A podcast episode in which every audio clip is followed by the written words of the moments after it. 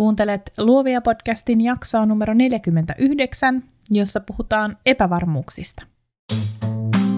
Moi, mun nimi on Nani ja sä kuuntelet Luovia podcastia. Luovia on podcast taiteesta, yrittäjyydestä ja luovuudesta, jota meistä kaikista löytyy –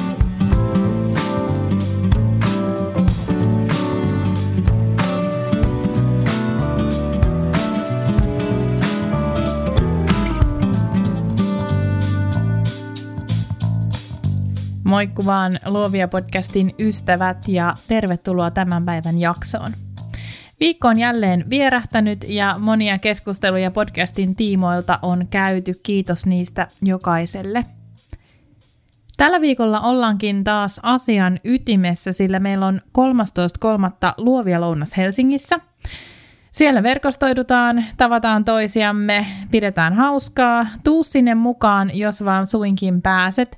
Lisätiedot löydät meidän Facebook-ryhmästä Luovia podcast jälkihöyryt. Lisäksi tulevana perjantaina 15.3. on jälleen Luovia verkoston iltateet. Siellä graafikko Anna Haagreen alustaa meille nettisivuista, eli opintäyteinen ilta on tulossa. Laita mulle viestiä ja kysy, löytyisikö sulle vielä tuoli. Tämän päivän jaksossa jutellaan Erika Lindin kanssa epävarmuuksista, mistä ne johtuvat, miten niistä pääsee eroon vai pääseekö. Erika on valokuvaaja ja ratkaisukeskeinen valmentaja, joka käsittelee työssään epävarmuuksien teemaa.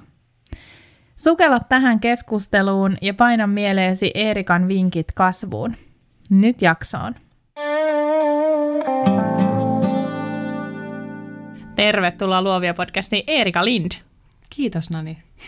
Onko mukava olla täällä? on tosi kiva olla täällä. Mitä sulle kuuluu? Mulle kuuluu nyt tosi hyvää, ainakin just tällä hetkellä. Nehän vaihtelee päivästä päivään, mutta just nyt on tosi hyvä fiilis. Mites sulla? Kiitos kysymästä. Ihan hyvin. Oskarit valvottu ja katsottu. Herätys oli aikaisin, mutta herkut oli hyvät. Et sinänsä plus miinus plus. Entä voittiko lempielokuva? Ei. Oh, Green mikä? Book voitti parhaan elokuvan Oscarin ja mä en oikein lämmennyt sille. Mä en, mä en ole nähnyt sitä. No, mikä mutta... voitti? Ai anteeksi, sanoisin. siis mikä oli sun lempi? uh, Star is Born. Ah, sitäkään mä en ole nähnyt, mutta mä oon kuullut okay. sen soundtrackin. Eikö se ihana? Oh. Ja Lady Gaga ja Bradley Cooper ja mä just siis sanoin niin kuin, um, todennäköisesti edellisessä jaksossa, kun, minkä mä nauhoitin tästä tänään, mä sanoin, että mä itkin silmät päästä, niin kun ne veti sen Shallow-biisin siellä Ai, lavalla. Ne sen. Mm-hmm. Ai, so good. Mutta mä myös itkin siinä leffassa alusta loppuun. Mutta myös Bohemian Rhapsodyssä. Kaikissa leffoissa. Paitsi Green Bookissa en tirauttanut kyyneltäkään. Okei, okay, se, sen takia se ei osunut sulle. Niin. Mutta tiesitkö, että Bradley Cooper puhuu lähestulkoon sujuvaa ranskaa? En tiennyt. Mä oon kattonut siis, mä, mua ei kiinnosta Bradley Cooper suoraan sanottuna niin paljon, mutta mä oon kattonut 20 minuuttia, 20 minuuttia pitkän haastattelun siitä ranskan kielellä. Siis hän on Ranskassa, joku ranskalainen televisio-ohjelma, ja hän heittää läppää siellä, ja se on asunut okay. joskus Ranskassa. Puhut sä ranskaa? Un peu. Siis en todellakaan. Opiskelin viisi vuotta yläasteella ja lukiossa, mutta Joo ei, siitä ei ole jäänyt mitään mieleen. Mutta hei, viimeis kun me nähtiin, niin sä kerroit, että sä oot sokerilakossa. Kyllä. Ja me ei silloin jotenkin puhuttu siitä yhtään sen enempää. Ja nyt mä haluaisin kuulla, että onko se siis tosiaan lakko vai onks, toivot sä, että se on tämmöinen tulevaisuuden asia sun elämässä? Että niin haluaisitko lopettaa sokerin kokonaan? Toi on hyvä kysymys, koska just tänä aamuna mä tein videon tästä aiheesta sille ohimennen. Öö, mä aloitin tosiaan tuon sokerilakon vähän sillä tavalla öö, äkkinäisesti, että mulle tuli vaan se piste vastaan, että on liikaa kuluttanut sokeria ja siitä alkoi tulla suorastaan riippuvuus.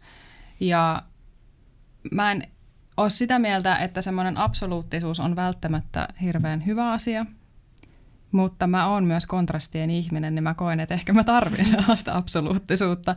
Mutta tämä vuosi on nyt aika extreme ja tämä alkuvuosi varsinkin on ollut tosi hankala pimeässä, kylmässä, synkässä ei ole hirveän hyvä aloittaa tällaista suurta, suurta niin lakkoa, mutta kyllä mä toivon, että se voisi jatkuu sellaisena.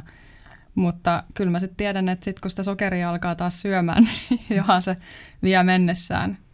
Mutta saa nähdä. Nyt on kaksi kuukautta mennyt ja taistelua se on ollut välillä, mutta tässä ollaan. En ole, en ole antanut periksi. Aika hienoa. Oletko lukenut sen Eve Schaubin, Schaubin, Schaubin kirjan Year of No Sugar? En. Se on tosi hyvä. No mun täytyykin. Ehkä mä kirjoitan oman kirjan. siis se on todella, siis, mä, siis on jo, en mä tiedä, tullut jo monta vuotta sitten, mutta siis siinä koko heidän perhe lopettaa sokerin käytön vuodeksi. Ja sitten hän kertoo siinä, että mitä vaikutuksia sillä on. Okei. Okay. Ja siis, to, siis se oli tosi inspiroiva kirja, että ei ole semmoinen, että sen jälkeen tekisi mieli niin mennä ostaa jumboremiksi. Mutta Suomessa tämä on aika iso ongelma, koska meillä on tosi hyviä karkkeja. Ja tosi isoja pusseja. Kyllä, mutta siis oikeasti silloin kun mä asuin Kanadassa, niin ei mulla ollut mitään ongelmaa siellä, koska y- yksi niiden karkkihyllyt on ihan olemattomia ja kaksi se karkki, mikä siellä on ihan hirveetä, niin se suklaa oli ainoa, mutta ei sekään ole Fatserin suklaata. Niin siellä ei ollut mitään ongelmaa, mutta Suomessa on niin mm, tosi hyvät. Se on kyllä ihan totta, alkaa suunapsaa, kun puhun näistä. Tänään me puhutaan samasta aiheesta, josta sä kävit alustamassa Luovia verkoston iltateellä, eli epävarmuudesta. Kiitos, kun kävit siellä. Kiitos kutsusta. Se oli jännittävä ja mukava tilaisuus. Joo. Kerrotaan aluksi kuuntelijoille, että kuka sä oot, mikä sun tarina on, miten sä oot tullut tähän pisteeseen, mitä sä halutkaan jakaa. Joo, eli on Erika Lind. Mä oon valokuvaaja sekä ratkaisukeskeinen valmentaja. Ja mitäköhän mä haluaisin kertoa itsestäni? Öö, mulla on semmoinen yritys kuin Studiometsä. Mä oon keskittynyt kuvaamaan naisia, jotka ei usko olevansa kuvauksellisia.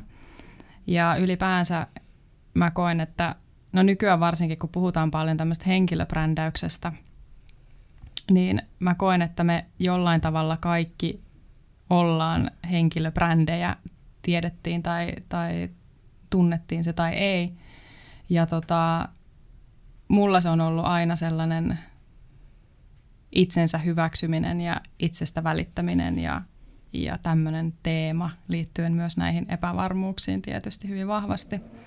Ja tota, mulla on koulukiusaamistausta, mikä tietysti sitten on, on osaltaan hyvin suuresti vaikuttanut mun, mun näkemykseen itsestäni ja, ja omista kyvyistä, varsinkin liittyen muihin ihmisiin ja, ja semmoisiin mahdollisuuksiin, mitä elämässä on. Et se lähtökohta mulla oli tosi pitkään sellainen, että mä en ansaitse tai pysty tehdä jotain, koska mulle ei ole vaan jaettu sellaisia kortteja. Ja sitten siitä ylipääseminen, kun mä muutin Kanadaan opiskelemaan valokuvasta, niin siellä, siellä mulla alkoi aukeamaan nämä, nämä tota, ehkä semmoinen ymmärryksen taso jollain tavalla laajeni. Ja sitten kun mä valmistuin ja lopulta muuten takaisin Suomeen. Nythän mä oon ollut täällä jo hyvänen aika, melkein kuusi vuotta. Huhhuh. Miten on aika aika menee? on jo aika siirtyä eteenpäin. Niin. ja tota, ja sitten mä lopulta mä mietin koko ajan sitä valokuvausta, että mä halusin tehdä valokuvauksella jotain vähän merkittävämpää kuin vaan, kuin vaan niin sanotusti se valokuvaus, koska mulle siinä mä koin, että mä tarvitsin itse siihen jotain syvyyttä. Ja sitten lopulta mä kävin sen Mari Forlion piiskuulin ja sitten sitä kautta mä lähdin pohtimaan, että mitä mä oikeasti haluan tehdä. Ja, ja mun tämä tarina onkin semmoinen, että mä oli yksi kesäpäivä ja mä asetin mun kameran jalustalle, pistin sen nauhoittaa video. Mä istuin sen eteen ja sitten mä puhuin sille kameralle, kuin se kamera olisi mun asiakas. Että mitä mä haluaisin tarjota sille asiakkaalle, mitä mä haluaisin auttaa. Ja sitten lopulta se tuli sieltä. ja sillä tiellä ollaan ja, ja tota, mä oon kissa-ihminen. Pidän myös koirista mm. hyvin paljon tai ylipäänsä eläimistä, mutta kissat on semmoinen jotenkin lähellä mun sydäntä. Niin eikö se vähän keinotekoinen jako? Että kissa tai koira-ihminen, mä ainakin ajattelen, että mä oon niin eläinihminen. Niin.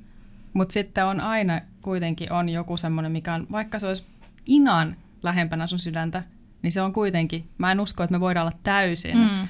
täysin niin kuin neutraaleja niin varmaan, mikä on itselle myös tutumpi. Niin, niin kyllä. Ja siis mä... jos mä en olisi allerginen kissalle, niin mä voisin ihan hyvin olla niin kuin täydestä sydämestäni kissa-ihminen. Sä olisit todellakin mm, kissa-ihminen. Just Voi niin. että mä näkisin sen ja sieluni silmiin. Se silittelisi tässä mahan päällä semmoista Kissa, ihanaa kissaa. Niin. Se kehrää siinä. Sä että elämäni on täynnä. no mutta miten sitten niin kun, um, miten sä sitten päädyit suuntaamaan yhä enemmän niin kuin noihin epävarmuuspuolen hommiin? Vai tuliko se sieltä jotenkin asiakastöiden kautta ja sä rupesit kokemaan, että sä haluaisit tehdä jotain muutakin kuin vaan valokuvata? No itse asiassa nämä tämmöiset valmennushommat, niin ne on ollut mun mielessä vuodesta 2010, kun mä ekan kerran Kanadassa törmäsin tähän käsitteeseen kuin life coach. Ja, ja tota, silloinhan tietysti, kun mä opiskelin valokuvasta, niin en mä voi siitä vaan lähteä pois ja päättää yhtäkkiä, että mä opiskelenkin jotain muuta. Mutta siis psykologia ylipäänsä on kiinnostanut mua tosi pitkään ja aina. Et lukiossa mä kävin kaikki psykan kurssit, mitä sain käsiini.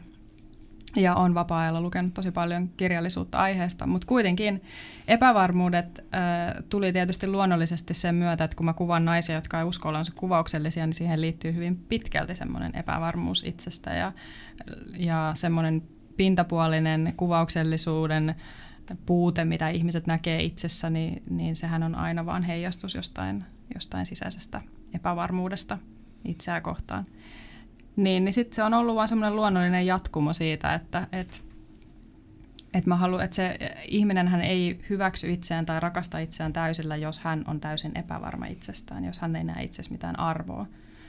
Niin se tulee väkisin siinä mukana mun mission mukana. Et mä haluaisin nähdä sellaisen maailman, missä me oltaisiin enemmän, keitä me ollaan, ja uskallettaisiin näyttää se ihmisille ilman, että me pelätään koko ajan sitä kritiikkiä tai, tai mitä tahansa muuta negatiivista me ajatellaan, että siitä voisi seurata.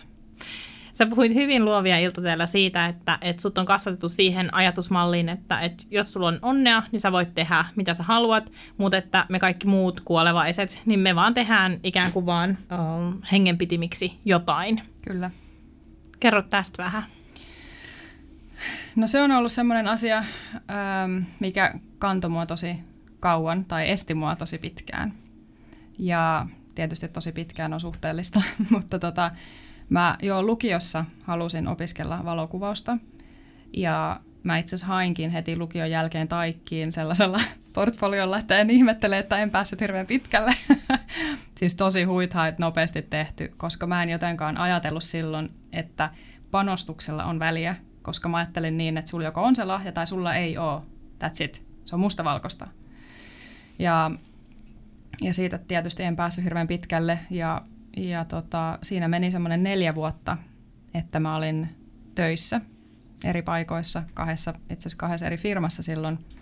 Ja, ja mä taistelin paljon sen kanssa, mitä mä voin mennä opiskelemaan, koska mua esti tämä, tämä tämmöinen rajoittava uskomus siitä, että mitä mä voin ja en voi tehdä. Ja lopulta, kun mä olin käynyt aika monta semmoista mahdollisuutta läpi, ja mä olin ostanut jo suomen kielen, äh, suomen kielen tämmöisen pääsykoekirjan, mitä mä luin ihan tuskasena. Mä vihasin sitä. Ei ollut yhtään mun juttu. Mä puhuin mun ystävän kanssa puhelimessa. Mä muistan vieläkin, tää oli sellainen käänteen tekevä hetki. Mä luin sitä ja mä sanoin sille turhautuneena, että mä en halua, että mä en halua lukea tätä. Miksi mun pitää, että miksi mä voin vaan valokuvata? Sitten mun ystävä oli vähän aikaa hiljaa ja sanoi, että Erika, jos sä haluat valokuvata, miksi et sä mene opiskelemaan valokuvausta? Mm. ja tämähän ei ollut mikään uusi ajatus sinänsä, mä olin jo sitä ajatellut mutta silloin mulle tuli se, että niin, miksi en? Mm. Ja sitten mä lähdin sille tielle. Et se, oli, se, oli, se vaati sen neljä vuotta, viisi vuotta, että mä oikeasti niin kuin lukion jälkeen, että sitten mä uskon siihen riittävästi, että ehkä mä pystynkin. Ja mähän on ollut aina vähän semmoinen rebel, semmoinen, että mä menen vähän ehkä sitä vastavirtaa kohden. Että, että tota, sitten mä lopulta, mä en tiedä, kapinoin sitä, sitä mitä on tullut kotoa. Minkälainen kasvatus. No sit sä jossain vaiheessa kuitenkin perustit oman yrityksen. Kyllä. Ja tulit siis, olit tullut jo Suomeen, perustit oman yrityksen. Millaisia erilaisia asioita liittyen epävarmuuteen sä oot itse käynyt läpi yrittäjänä?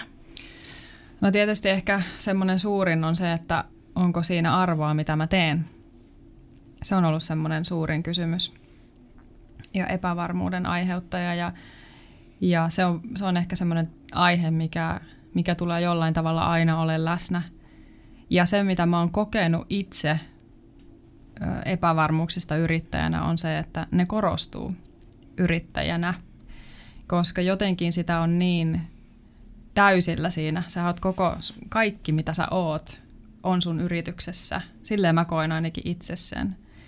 Et sä, mä, en, mä en tiedä, mistä mun yritys alkaa ja mihin mä päätyn, vaan että se on koko, mähän on mun yritys, mä oon yksityisyrittäjä, mulla ei ole ketään muuta, jolloin kaikki on mun harteilla. Ja silloin kaikki epävarmuudet, kaikki sellaiset henkilökohtaiset haasteet, mitä ihmisellä voi olla tai no mitä mulla on, niin ne korostuu siinä, koska ne vaikuttaa väkisin siihen yrittäjyyteen, jolle mä kontrolloin niitä jotenkin, jolle mä osaan jollain tavalla niitä navigoida johonkin suuntaan. Et jos nyt ajattelee sitä, että et olisi työntekijänä jossain firmassa ja sulla on paskapäivä, no sä saat silti töitä, ää, sä saat silti palkan siltä päivältä, vaikka sulla olisi huono fiilis sisäisesti ja ei huvita ja ei motivoi, palkka juoksee. Jos sä oot yrittäjä ja sulla on huono päivä ja sä et tee töitä, niin sä et saa rahaa. Ja se on ehkä semmoinen, semmoinen suurin, mitä mä näen, että yrittäjänä se epävarmuus, miten se vaikuttaa.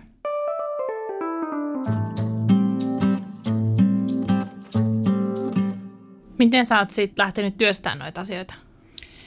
No sanotaanko, että mä näen ne semmoisena kokonaisuutena, että se, koska se ei vaikuta pelkästään siihen yrittäjyyteen, vaan se vaikuttaa ylipäänsä mun elämään, niin mulla on sitten erilaisia keinoja, joilla mä yritän pitää mun, mun mielen ja emotio- emotionaalisen hyvinvoinnin kasassa. Ja yksi on se, että mä kirjoitan aika paljon päiväkirjaa joka päivä – yritän olla sensuroimatta sitä, että mä saan jotenkin ne ulos jonnekin. Ja se tuntuu hyvältä myös siksi, koska mä oon aika kova puhumaan silloin, kun mä oon jonkun kanssa tosi läheinen. Niin tota, ää, sit, se, siitä tulee välillä fiilis, että, että sun tunteet ja se, se kaikki, mitä sä haluat jakaa, niin on ehkä välillä liikaa jollekin toiselle ihmiselle. Niin silloin sä voit kirjoittaa kaikki ne asiat täysin sensuroimatta sinne päiväkirjaan, ja se auttaa se, että sä saat ne pois sun mielestä. Sitten toinen on tämmöisiä niin itsestäänselvyyksiä, mutta mä koen, että itsestäänselvyydet ja kliseet on oikeasti, ne on niitä, mitkä toimii kaikista ja, niit, ja, ja niitähän rupeaa testaamaan vasta siinä vaiheessa, kun ne on kuullut 20 kertaa. Että no toimisiko tämä mulla? Mä oon nyt kuullut tämän 25 kertaa. niin, se on totta. Ja sitten tosiaan on meditaatio, mikä on mua ottanut tosi paljon, että että no itse asiassa meidän valmennuskoulutuksessakin puhuttiin tosi paljon pelkästään hengittelyn tärkeydestä ja sen merkityksestä, että yksi tietoinen hengitys, mitä sä otat, että sä oot oikeasti, mietit sitä, että sun ilma menee nenän kautta keuhkoihin ja, ja, ja tulee ulos vaikka suun kautta, niin silloin sä keskityt tähän hetkeen, sä palaat niin läsnäololla just nyt tähän hetkeen, koska periaatteessa tässä hetkessähän ei ole mitään vikaa. Se vika on siinä, että me mennään meidän mielessä joko menneeseen tai tulevaan ja me stressataan jommasta kummasta. Niin sehän se on se ongelma, se tämä hetki on, koska tämä hetki on ainut, milloin me voidaan tehdä jotain. Niin sitten kun me palataan tähän hetkeen, niin meillä on se kontrolli ja kaikki on, tuntuu silloin paremmalta. Toki tässä hetkessä voi olla hyvin suuria ongelmia, mutta sä voit just nyt tehdä niille jotain. Sä et voinut eilen tehdä, sä et voi muuttaa mitä sä teit eilen, etkä sä tiedä huomisesta, mutta just nyt sä voit tehdä jotain. Ja se, se auttaa mua tosi paljon, kun mä palautan itteni siihen. Ja välillä sitä pitää tehdä tosi usein. Välillä pitää vaan niinku nyt poikki ja hengittelee. Tai sitten ihan vaan se, että mä laitan 15 minuuttia vaikka timeriin ja istun ja on hiljaisuudessa. Ja se hiljaisuus on myös yksi asia. Tai sitten se, että mä menen luontoon. Ne on niinku mulle ehkä, no sitten yksi asia, mitä mä teen tosi paljon, mä teen Instassakin, niin on tanssiminen. Mä laitan musiikit täysille ja lähden joraa. Se on niinku, silloin unohtaa kaiken muu. Joka torstai kello 12. Kyllä. Instagram Live. Ja sitten joka torstai kello 15 mun live. Niin. Että on niinku erittäin kova putki. On muuten, hei, hyvä päivä on torstai. Mm, kyllä. Oletko sitä mieltä kuitenkin, että, että ei ne epävarmuudet mihinkään katoa elämän aikana, että ne vaan muuttaa muotoaan ja sitten kun tavallaan se oma mukavuusalue kasvaa, niin sitten vaan ne on erilaisia ne epävarmuudet? Kyllä, ihan ehdottomasti. En mä, mä en näe, että se on niin kauan kuin me ollaan ihmisiä, eikä robotteja, niin niin kauan meillä on tunteet ja ne vaikuttaa meihin, me ei voida sille mitään. Ja mun mielestä se on hieno asia, että meillä on tunteet. Mä en haluaisi elää ilman tunteita, oli ne sitten negatiivisia tai positiivisia tunteita. Ja se on nimenomaan just niin kuin sä sanoit, että ne muuttaa muotoaan, että mitä enemmän me tehdään uusia asioita, sitä enemmän me kohdataan epävarmuutta. Ja sitten mitä useammin me tehdään niitä, niin sittenhän siitä tulee se meidän mukavuusalue ja sit näin se laajenee. Mutta aina tulee olla joku asia, mitä me ei olla kokeiltu, mitä me ei olla tehty. Ja sitten me koetaan epävarmuutta, kun me tehdään sitä. Mitä sä ajattelet siitä, että jos me luodaan rutiineita meidän työarjessa, mikä nyt on kuitenkin siis, olipa se sitten niinku kaoottista työtä tai, tai hyvin niinku orjallista työtä, mutta kuitenkin, että meillä on jonkunlaisia rutiineita siinä, niin uskotko että silloin joku merkitys siihen, miten se epävarmuus sitten ilmenee? Mä en tiedä, vaikuttaako se välttämättä siihen, että miten, no toki ehkä just siihen, että miten se ilmenee. Öö, rutiinithan tuo meille turvaa, tai ylipäänsä mm. mikä tahansa struktuuri, että me tiedetään, että asiat menee tietyllä tavalla. Yrittäjyydessä kuitenkin on se, että vaikka me yritettäisiin jotenkin sitä kontrolloida, niin tulee aina jotain yllättävää. Et siinä mielessä mä en tiedä, voiko se, se rutiini suorastaan sitä poistaa, en usko, että sitä poistaa, mutta varmasti auttaa siinä. Et varsinkin, että jos on joitain päiviä, että, että näinä päivinä mä teen pelkästään tätä, ja siinä ei voi tulla yllätyksiä, koska se suljet tavallaan kaiken muun pois. Mutta tunteet on, on odottamattomia välillä, että niiden kanssa, mä ainakin itse olen aika tunteellinen ihminen, niin, niin, niin ei, ei aina tiedä, että millä fiiliksellä herää, tai että jos jostain tulee joku, joku ulkopuolinen asia, mikä vaikuttaa sitten itseen, niin se rutiinihan siinä mielessä sitten voi mennä siltäkin päivältä vähän rikki, jos mm. tulee joku tosi vaikea tilanne. Hyvä pointti. Mä itse ajattelen niin, että, että se rutiini on myös se, joka myös palauttaa ikään kuin ruotuun. Sitten kun tulee se notkahduspäivä tai tulee joku sellainen kriisi omassa elämässä, että nyt mä en pysty tekemään töitä kolmeen päivään, niin sitten mulla se niinku kolmen päivän tauko ei venykään niinku kolmeksi viikoksi. Että mä, en, mm. mä en jotenkin kokisi saavani kiinni niistä asioista, vaan mä tietäisin aina, että okei, no mulla on tästä somesuunnitelma, mulla on tästä uh, vaikka Profit First talouden hoitoon, mulla on näitä erilaisia juttuja, ja nyt mä vaan sitten ikään kuin hyppään takaisin tähän junaan. Ja mm. ne ehkä niin kuin jollakin tavalla ne rajat luosta sellaista, um, minkä sisällä on helpompi virrata. Joo, kyllä, siis tosta mä oon ihan samaa mieltä, että et ehdottomasti jos sulla on jo suunnitelma, että sä tiedät, mitä sä teet vaikka seuraavan kuukauden ajan tai edes viikon ajan, niin toki sitten jos tulee tämmöinen tilanne, niin sittenhän se auttaa nimenomaan siinä pitämään sut pinnalla. Mutta se vaatii vaan sit sen, että sä oot suunnitelmallinen ja teet semmoisen suunnitelman pidemmälle, mm. pidemmälle tähtäimelle. Mä just sanoin mun mentorointiryhmälle, että kaikista isoin asia, mikä on vaikuttanut mun työpäiviin, on se, että mä suunnittelen ne edellisenä päivänä. Sanotaanko, että ne, ne päivät, jolloin mäkin teen näin, niin se tuntuu tosi hyvältä ja silloin saa tosi paljon aikaiseksi. Mutta mulla on ollut nyt myös tämän 5am-klubin, tämä kirja, minkä mä oon nyt lukenut hiljattain, niin sen kautta myös erilainen struktuuri, mikä on auttanut myös semmoisessa niin fokusoinnissa. Kerro siitä. Ahaa, no niin, lempiaihe. Jos ihminen ei ole lukenut tätä kirjaa, niin mä suosittelen hyvin lämpimästi lukemaan sitä kirjaa. Eli se on nimeltään The 5am Club ja sen on kirjoittanut Robin Sharma. Ja kirja on tarinan muodossa, mikä poikkeaa myös monista tämmöisestä tietokirjallisuudesta. Ja hän siinä sitten, ää, mä, siis mä näen tämän kirjan, se on vähän niin kuin sulla olisi oma mentori tai sulla olisi oma coach tai joku valmentaja sun mukana, joka koko ajan tsemppaa sua se on semmoinen opus, minkä sä voisit ottaa mukaan, ja sä voit vaan lukea sitä uudelleen, sulla tulee joku huono fiilis, tai sä et usko johonkin asiaan, mitä sä teet, sä nappaat minkä tahansa sivun sieltä, ja sit sä oot taas back in business. Ja siinä tosiaan siis ajatuksena on, että kun sä heräät viideltä, niin sä äh, optimoit sun, sun ajankäytön sillä tavalla, että sulla on ensimmäinen tunti esimerkiksi. Sähän nyt voitte tästä soveltaa omaan elämään sulla on ensimmäinen tunti aikaa keskittyä vaan itseesi, että sä huolat itseesi fyysisesti, henkisesti ja emotionaalisesti, että sä, sä urheilet. Hänellä on tämmöinen 20-20-20. 20 minuuttia urheilua, 20 minuuttia kirjoittamista ja 20 minuuttia lukemista. Mä en tykkää olla niin pienissä 20 minuutin sloteissa, niin mä sitten sitä vähän levitän, että mulla on yleensä kaksi tuntia tämä, koko, koko prosessi. Mutta sitten sitä seuraa semmoinen, että, että sulla voisi olla 90 päivän ajan sä keskityt yhteen projektiin. Ja 90 päivän ajan, ekat 90 minuuttia sun työpäivästä, sä fokusoit sitä yhtä projektia ainoastaan. Ja sitten on muutenkin just, että sit sulla on tunnin pituiset työ- jaksot, jossa sä keskityt yhteen asian kerrallaan.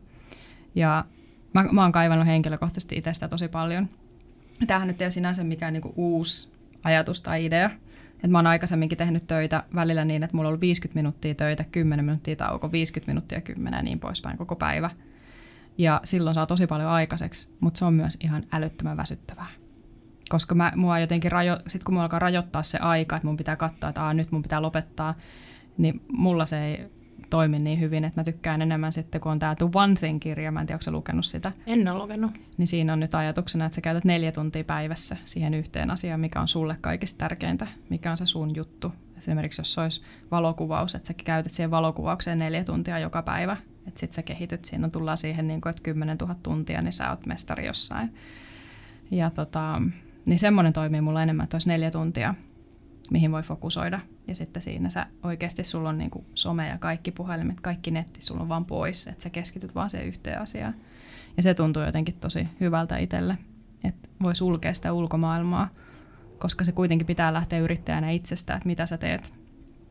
Ja me jäädään helposti siihen niin kuin someen ja kaikkeen, että me saadaan sitä, sitä feedbackia ja me saadaan jonkunlaista nostatusta, että hei, sä teet oikeita asioita, jatka sillä linjalla – sen sijaan, että me tiedetään, että onko tämä semmoista, mitä me halutaan tehdä. Miten sun mielestä voisi lähteä työstää sitä, että, että se jotenkin se meidän oma mindset olisi enemmän siihen, että me tunnistettaisiin omat epävarmuudet, mutta me ei kuitenkaan hätäännyttäisi niistä. Ja sitten toisaalta, että miten niin kuin ihan oikeasti konkreettisesti me voidaan sillä hetkellä, kun me tiedetään, että joku asia aiheuttaa meille epävarmuutta, niin miten me päästään siitä yli? Mä tiedän, se on odottavalla ja vaan niin kuin elämällä se hetki, mutta anna jotakin konkreettisempaa. Okei. Okay. Yksi ehkä semmoinen tärkein asia, mitä mä oon itse huomannut myös omalla kohdalla, on se oman äh, itse, itsekunnioituksen kasvatus.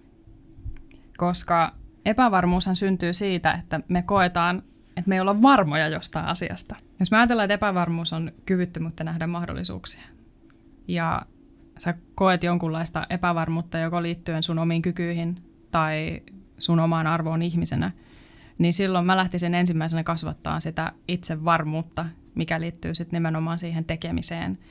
Ja kaikki tämmöiset pienet askeleet, mitä me voidaan tehdä meidän päivittäisessä elämässä. Koska monesti, jos me yritetään mennä nollasta sataan, niin me ei aina onnistuta siinä. Niin mikä on sellainen pienin kynnys, mitä ihminen voi tehdä asiassa kuin asiassa, mikä nostattaisi sen ihmisen varmuutta itsestä. Jos ajatellaan jotain, tämä nyt on hyvin erilainen esimerkki, mutta jos ajatellaan vaikka jotain laihduttamista, niin monesti jos ihminen ei urheile, niin se ei luultavasti alkaa yhtäkkiä käymään neljä kertaa viikosta salilla. Tämmöisissä tilanteissa on helpompaa se, että ottaa jonkun pienen tavoitteen. Ja se pieni tavoite voi olla esimerkiksi, että mä sitoudun joka päivä tekemään yhden asian. Ja se voi olla vaikka kaksi minuuttia kyykkyjä tai yksi minuutti kyykkyjä.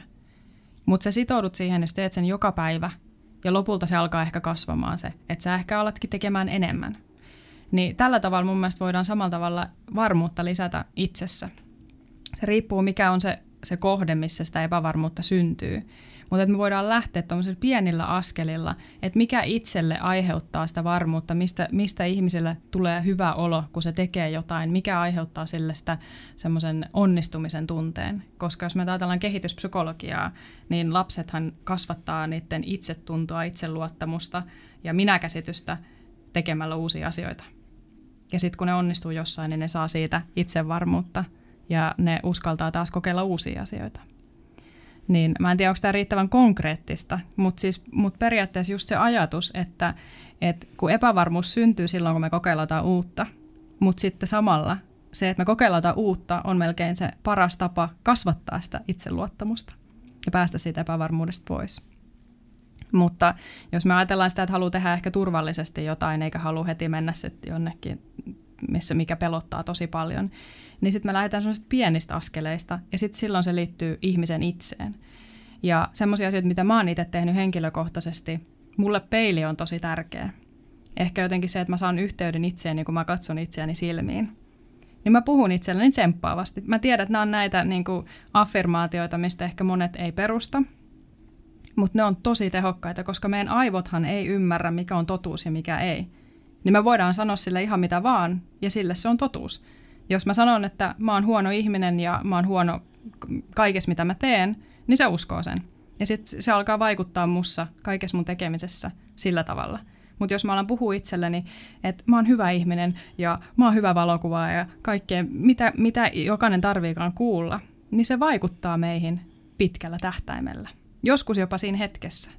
Ja sitten on ihan tämmöisiä fyysisiä juttuja, mitä ihminen voi tehdä, niin kuin näitä power pose, voima, mikä on pose, voima-asentoja. Et sä esimerkiksi nostat kädet ylös semmoiseen voittaja, voittaja-asentoon, niin se on yksi asia, jos sä pysyt kaksi minuuttia sellaisessa, niin tutkimukset osoittaa, että sun itsevarmuus lisääntyy. Et esimerkiksi ne suosittelee, että kun sä meet vaikka työhaastatteluun tai jo, sulla on joku ehkä presentaatio tai mikä tahansa jännittävä asia, mistä sä et ole täysin varma, niin jos sä pidät tuommoisen voima-asennon kaksi minuuttia ennen kuin sä meet sinne, niin sä oot huomattavasti itsevarmempi ja rauhallisempi. Ja sitten on muita eri asentoja, mitkä on myös suhteellisen maskuliinisia, niin ne vaikuttaa siihen. No on jännä, että miten paljon oikeasti me voidaan meidän, meidän kropan asennolla vaikuttaa siihen. Siinä on nyt muutamia tällaisia juttuja, mitä voi kokeilla. Helppoja. Sä voit mennä johonkin vessaan, olla yksin siellä ja vetää power posea ja kaksi minuuttia ja sulla on parempi fiilis. Eli voisiko vetää yhtäläisyysmerkin epävarmuuden ja epämukavuusalueen välille? Kyllä. Ne on, ne, se on yksi ja sama asia periaatteessa. Mutta toki voi olla tilanteita, mitkä on sulle ehkä tutumpia jollain tavalla mukavuusalueella. Koska sekin, että mikä vai, missä vaiheessa se asia on oikeasti epämukavuusalueella, koska jos ajatellaan vaikka ihmissuhteita, niin varmasti kaikissa ihmissuhteissa tulee tilanteita, jolloin ei ole ihan omimmillaan jossain vaikka konfliktitilanteessa. Niin se on silti tutumpi kuin joku, mitä ei ole ikinä tehnyt, mutta se silti aiheuttaa epävarmuutta. Et se ei ole ehkä niin yksilitteistä, mutta, mutta kuitenkin. Mä en ollut epämukavuusalueella tänään, kun me tultiin tänne studioon ja sitten mä rupesin nyhtää itseltäni hiuksia ja mä sanoin Erikalle, että me ollaan jo sen verran tuttuja, että mä voin tehdä tämän. Hyvä, kun teit. Siis se oli suihkun jälkeinen hiusten lähtö. Sanottakoon nyt kaikille, että mä nyt ihan nyt noin vaan nyhdä.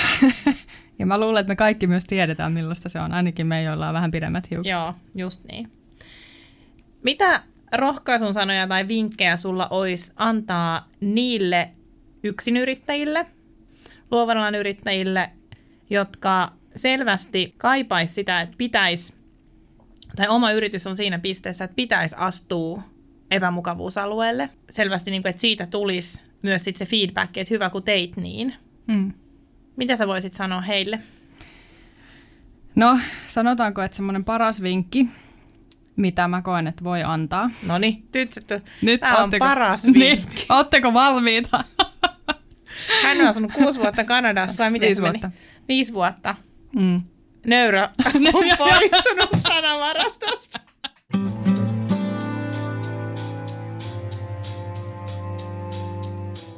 Paras tapa, millä sä oikeasti pääset eroon asioista, mitkä aiheuttaa sulle epävarmuutta, on se, että sä teet sen. Monille yksityisyrittäjille on tosi vaikeaa tuoda omat kasvot esille. Ja se on kuitenkin se meidän, ne nyt suoranaisesti ne kasvot, mutta tämä henkilö, joka siellä sen brändin takana on, niin se on se suurin myyntikortti. Ja Myyntival- se on se, mitä asiakkaat ostaa. Nimenomaan. Mm. Ei ne osta sitä, mitä sä teet, vaan ne Just ostaa näin. sut. Ja itsellä on totta kai ollut samalla tavalla haasteita sen suhteen, että et uskaltaa tuoda kasvot esille ja uskaltaa tehdä videoita, uskaltaa olla esillä. Mutta siitä ei pääse yli eikä ympäri, että sen, pääsee, sen, sen yli pääsee vasta sillä, että tekee. Se on, niinku, se on sama kuin sulla on laastari kädessä tai missä tahansa kehon osassa.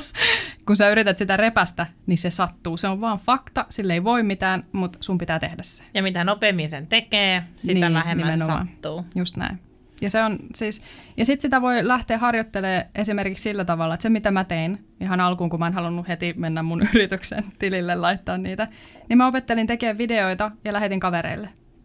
Et mä lähetin sen sijaan, että mä lähetän tekstarin, niin mä teinkin videoviestin. Ja sitten se on vaan se suurin shokkihan siinä on se, että sä et ole tottunut itse näkemään itseäsi sillä tavalla – Sehän siinä on se suurin juttu. Ja sitten sä kuvittelet, että kaikki näkee sut samalla tavalla kuin sä näet itsesi. Että nyt ne katsoo mua ja nyt ne näkee tän ja nyt ne katsoo mun hiuksia ja nyt ne, eikä mä olen tyhmä vitsi tossa. Mutta ihmiset näkee sen paljon positiivisemmin kuin me itse. Mulla oli just keskustelu Instagramissa yhden mun seuraajan kanssa tästä samasta asiasta. Ja hän oli sitten joko mun vinkistä tai jonkun toisen vinkistä, mutta hän oli niinku päättänyt, että nyt hän laittaa enemmän itseään likoon, että näyttää omaa naamaa siellä fiidissä ja, ja, ja julkaisee muutakin kuvaa, niin kuin, jotka kivoja kuvia. Ja sitten hän oli tehnyt näin, ja siinä oli, siis sehän oli ollut ihan menestys. Ja sitten ilmeisesti hän oli tullut ahdistus, ja sitten niin some alkoi tökkimään.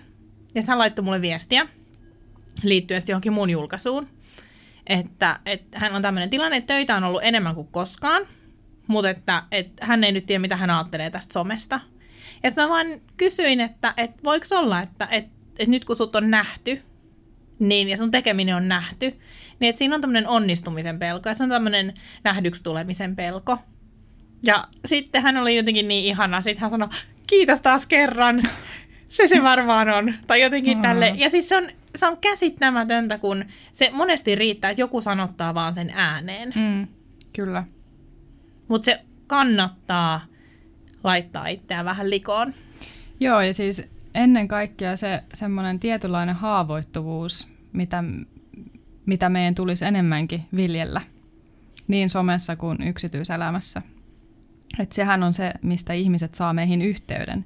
Jos me nyt ajatellaan sitä yrittäjyyttä, että ihmiset ostaa niiltä, joista ne pitää, jonka ne tuntee ja johon ne luottaa, niin mikä on todennäköisempää, että mikä kasvattaa sitä, se, että sä oot haavoittuvainen ja aito, vai se, että sä annat jotain pe- kiiltokuvaa itsestäsi, mikä ei sitten taas resonoi ihmisiin millään tavalla, koska siinä ei ole mitään aitoa. Mä oon ollut intohimoinen kiiltokuva kerääjä pienen. Hei, mä oon ollut kanssa. Mulla on niitä vieläkin. Mm. Me voitaisiin tehdä tässä. Mut mulla oli yksi päivä semmoinen, kerrasta superpalloja. Mitä ne oli? Niitä ihan superpomppivia palloja. Si- aa, siis semmoisia isompia? Tai pieniä aa. myös. En, mä, en ole varmaan kerännyt niitä, okay. mutta kyllä meillä oli niitä. Joo, mä yksi päivä muistin, miltä ne tuoksu. Tiedätkö, kun tulee hajumuistoja jostain, niin se on käsittämätöntä, miten voi olla piirtynyt johonkin aivoihin se tuoksu. Mitä sulle tuli siitä mieleen? No se superpallo. Ja, mutta sulle ei tullut mitään niinku tilannetta sen pallon ei, kanssa? Ei vaan, vaan se, että mä keräsin niitä ja niitä oli semmoinen lasten matkalaukullinen. Wow. Ja sitten mä pomputtelin niitä. Kaikki kerralla. mä en ole ollut mitenkään hirveän taiteellinen lapsena. Miten se liittyy tähän?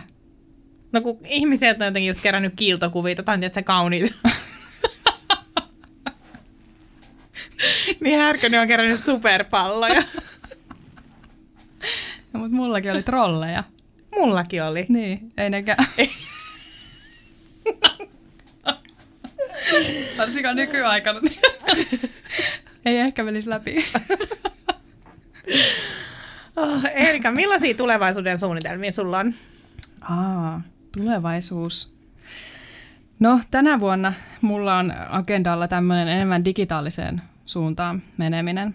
Et se jotenkin viehättää mua tosi paljon. Ja nyt on tehnyt aika paljon näitä videoita ja, ja sitten suuntana olisi alkaa tekemään ehkä enemmän kursseja tai ainakin digitaalista materiaalia, niin kuin informaatiopaketteja. Eli milloin me voidaan saada jotain konkreettista? Konkreettista, niin mä oon niin konkreettia ihminen. Sanotaan, että, että varmasti jo keväällä alkaa tulla sellaisia pieniä merkkejä, mutta kesällä sitten ja kesä ehkä syksyllä niin enemmän. Miten sä suunnittelet sun vuotta? Suunnittelet sä tietyn aikajänteen aina kerrallaan vai elät sä silleen go with the flow? Siis mä oon elänyt ihan liian kauan go with the flow, mutta tota, mulla on tullut enemmän nyt semmoinen, että mulle sopii se ajatus, että mulla olisi vaikka no kvartaaleissa esimerkiksi, että yksi projekti per yksi mm. kolme kuukautta. Että saisi jotenkin sen, sen keskittyminen toimii mulla. Mä en ole mikään multitasker ja eihän se oikeasti ole kellekään hyväksi mutta mulla se ei toimi. niin, tota, niin sitä on se, siihen suuntaan mä oon menossa tänä vuonna, että siihen liittyy myös tämä digitaalisuus, että mä koen, että siinä pystyy keskittyä enemmän sitten myös projekti kerrallaan. Mutta tota, kirjaa on, on myös suunnittelemassa, mutta mä luulen, että mä julkaisen senkin e-kirjana ehkä kuitenkin alkuun. Ja, ja tota, se yhdistää valokuvausta ja valmennusta sitten. Mutta se on luultavasti varmaan sitten vähän myöhemmin vuotena. Mutta kvartaaliajattelu on ainoa oikea.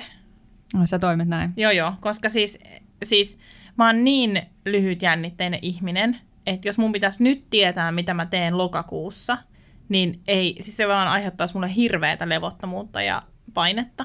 Mm. Sitten kun mä tiedän niin kun nyt, mitä mä teen, ja pikkasen tokaa kvartaalia. Niin, ja toki sekin, ähm, siihenkin voi suhtautua monilla eri tavoin, että, että voi olla hyvin semmoinen löysä suunnitelma siitä, että, että lokakuussa esim. X, Y, Z asia, mikä sitten on mahdollista myös muuttua, jos tulee jotain muuta, mitä haluaisi mieluummin tehdä. Et sekin on ehkä semmoinen asia, mitä mä ajattelen yrittäjyydessä, mikä on tosi tärkeää, just se semmoinen joustavuus, että on joku suunnitelma, mutta sitten on myös joustava sen suhteen, että muutoksia tulee aina. Niitä ei voi kuitenkaan välttää, mutta et tietää edes jonkun suunnan. Kun sanotaan näin, että jos sä menet taksiin ja kuski kysyy, että no mihin mennään, sä sanot, että eteenpäin, niin sä menet eteenpäin, mutta sä et tiedä yhtään mihin sä päädyt. Niin tämä on ehkä se sama juttu tuossa suunnittelussa, mitä mä yritän muistuttaa itses, itseni, itseänikin siinä. Ja sehän on älyttömän hieno juttu yrittäjyydessä, että nimenomaan voi joustaa ja Nimenomaan. voi tehdä ihan miten haluaa. Ja ottaa kaikista systeemeistä ja tästä parhaasta kvartaalimallista, niin ottaa ne, mitä haluaa ja laittaa omaan bisnekseensä.